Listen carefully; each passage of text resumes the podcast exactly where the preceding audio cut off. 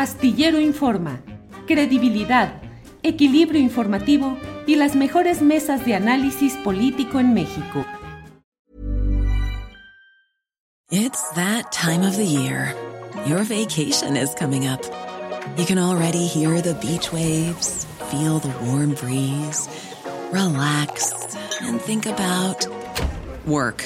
You really, really want it all to work out while you're away. Monday.com gives you and the team that peace of mind. When all work is on one platform and everyone's in sync, things just flow wherever you are. Tap the banner to go to Monday.com. I'm Sandra, and I'm just the professional your small business was looking for. But you didn't hire me because you didn't use LinkedIn jobs. LinkedIn has professionals you can't find anywhere else, including those who aren't actively looking for a new job but might be open to the perfect role, like me.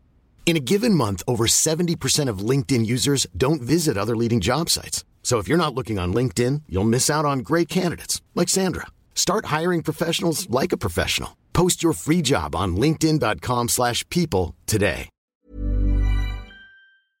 Jacaranda, que hoy está por vía telefónica. Jacaranda, buenas tardes. Hola, querido Julio, ¿me escuchas bien? Todo muy bien, afortunadamente. Ay, una disculpa, aquí mi computadora se me pasma, creo que le di demasiada, este, le di vuelo a la hilacha con demasiadas este, llamadas Zoom y entonces está, está pasmada, pero bueno, espero que, que pronto ya sabes que luego tienes que reiniciar aquí la tecnología para Sí, que se sí. pueda reactivar. Bueno, mi querido Julio, mira, rápidamente, este, voy a compartirte algunas reflexiones a propósito también de, de un, un libro que ya salió hace al- alguno, un par de meses quizá, y eh, pues que sigo leyendo porque me parece muy interesante. Por ahí le mandé una imagen a Alex, no sé si la van a poder bajar, pero bueno, rápidamente, Julio, quería yo reflexionar a propósito de lo que vimos en los pasados días, ¿no? Sobre el tema de la desinformación, primero por el huracán Otis, que eso me pareció tremendo, ¿no? La cantidad de información, eh, de información errónea, o sea, falsas noticias que se compartieron eh, por diferentes actores y sobre todo por periodistas, Julio. Eso es lo que me tiene a mí impactada, que no es nuevo, pero creo que estamos entrando ahí ya en un túnel oscuro tremendo. Bueno, ya hemos hablado varias veces sobre el tema, sabemos que las oleadas de mentiras crecen y por mucho, sobre todo en los procesos electorales. Y estamos a unas semanas, Julio, bueno, 20 de, de, noviembre se va a inaugurar ya parte de todo este proceso electoral rumbo al 2024, así es que vamos a ver sin duda una gran industria de desinformación que... Eh, que va a empezar a operar. Y fíjate que he estado leyendo nuevamente este libro que está editado por el Tlatelolco Lab y por ahí están Adrián Escamilla Trejo, John Ackerman y el libro se llama La disputa por la democracia en las redes y los medios y dan cuenta de varios de los casos que hemos visto ya justo en procesos electorales de desinformación. Lo más interesante de este libro en el que se plantean varias aproximaciones y varios casos eh, estudiados desde, desde el 2012 con Enrique Peña Nieto y luego la elección del 2018. Hay que decir que eh, la industria de la desinformación y lo que vamos a ver en, los próximos meses, pues eh, va a actuar y opera de acuerdo a lo que aquí se, se comparte en este libro, de forma muy distinta. Depende del estado de salud que, gozan los medios de comunicación en general, el periodismo, su historia y también el grado de movilización social que exista en este país. En el, en el libro, como dije, se estudian los procesos electorales del 2018 y del eh, 2012 y 2018. Y entre los hallazgos es que esta industria de la desinformación fue operada por diversos agentes, ya lo mencionamos aquí hace eh, un, un, algunas semanas, Julio, que quienes participan también de la, de, de la, desinformación son partidos políticos y políticos. Pero en este libro también se, desentraña todo lo que ocurrió en estos dos procesos en el que participaron universidades, intelectuales y empresarios. Y aquí abro un paréntesis. no, esto que vamos a ver en los próximos días no solamente son intelectuales, empresarios de universidades, ¿no? Sino que también ya estamos viendo que van a ser periodistas abiertamente quienes se van a sumar a esta industria de falsas noticias. Y eh, una cosa muy interesante, Julio, es que de los análisis que se vierten en este libro es eh, todo lo que vimos, por ejemplo, en la famosa Operación Berlín, ¿no? Que intentó construir una narrativa de peligro este, de AMLO para México, ¿no?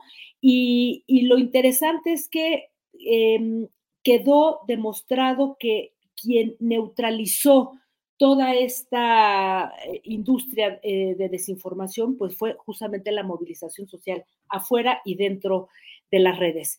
Y yo creo, Julio, y aquí eh, quisiera remarcar que mm, lo que ya se viene eh, anunciando, y eso es lo que más me preocupa, es, si bien todos los estudios eh, en el mundo del periodismo hablan de que son los propios periodistas quienes tendríamos que desmontar esta fábrica de mentiras. De hecho, aquí en México hubo un gran ejercicio, tú lo recordarás, ese de verificado 2018, que fue una iniciativa de animal político con varios medios y con incluso con, este, con Google Lab fue muy importante, pero ¿qué sucede cuando hay periodistas que se suman a esta industria de la desinformación? ¿Cuál es el precio, el impacto, Julio, para un oficio como el mexicano, que no lo olvidemos, tiene una larga historia de una prensa que se vendió al poder y hoy por hoy, por múltiples razones, este, Julio, hay mucha gente que sigue metiendo en el mismo costal a periodistas independientes que a periodistas de medios corporativos. Y eso también, Julio, va a terminar dañando terriblemente este oficio. Y entonces la gran pregunta es, ¿quién va a ser capaz de desmontar todo esto? Seremos unos cuantos, se van a abrir otras iniciativas. Y termino rápidamente con estos datos, este Julio, que compartió eh, este informe de Reuters que se hace con la Universidad de, Oxford, este informe que fue del 2023, y es esta, este estudio muy completo que se hace sobre los medios, sobre las audiencias, ¿no?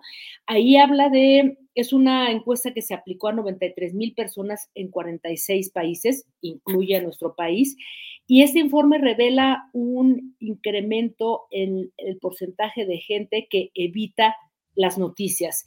Sobre la desinformación, según las cifras, eh, un 56% de los encuestados afirman estar preocupados por distinguir la diferencia entre noticias reales y falsas en Internet, pues lo que, lo que supone ya un aumento con ah, años atrás.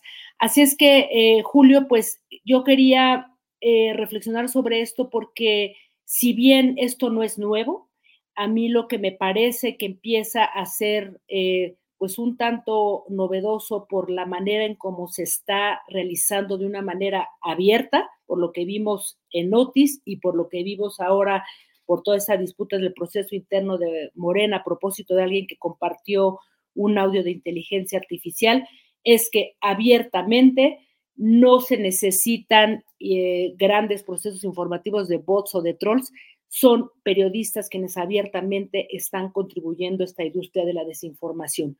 Y termino con esta frase, este, mi querido Julio, de George Orwell, que decía, cuanto más se desvíe una sociedad de la verdad, más odiará a quienes la proclaman. Así es que menudo problema en el que estamos, mi querido Julio. ¿Cómo ves?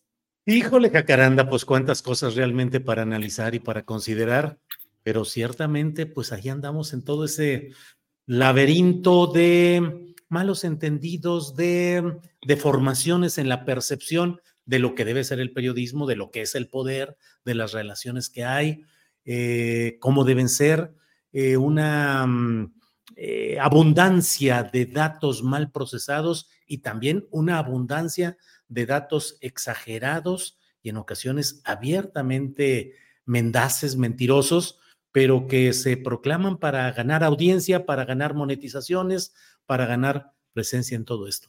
Menudo problema este y los muchos que nos vienen en estas áreas delicadas, Jacaranda. Así es, mi querido Julio. Ahora sí, como diría mi abuelita, que Dios nos agarre confesados, mi querido Julio. Sí, sí, sí. Se va a poner esto tremendo, pero creo que hay que estar muy alertas porque esto me parece que va a inaugurar otra página más eh, negra y oscura en el periodismo de nuestro país, tristemente. Bueno, Jacaranda, pues sigamos atentos a todo ello. Te agradecemos mucho que nos ayudes a remover la neurona en lunes, que empecemos a pensar y a calibrar. Y muchas gracias por todo y nos vemos el próximo lunes, Jacaranda. El próximo lunes espero que ya estemos en vivo y a todo color. Un abrazo, querido Julio. Hasta luego, gracias. Bye.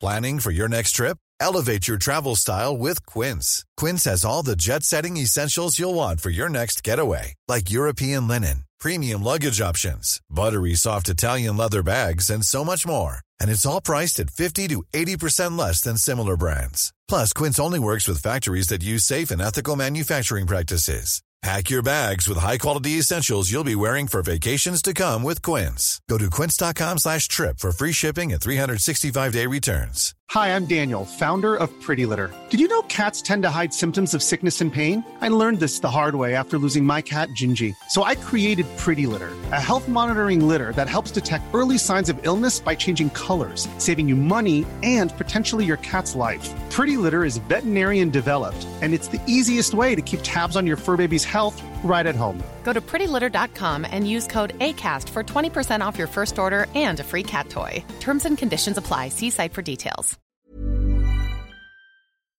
Para que te enteres del próximo noticiero, suscríbete y dale follow en Apple, Spotify, Amazon Music, Google o donde sea que escuches podcast. Te invitamos a visitar nuestra página julioastillero.com.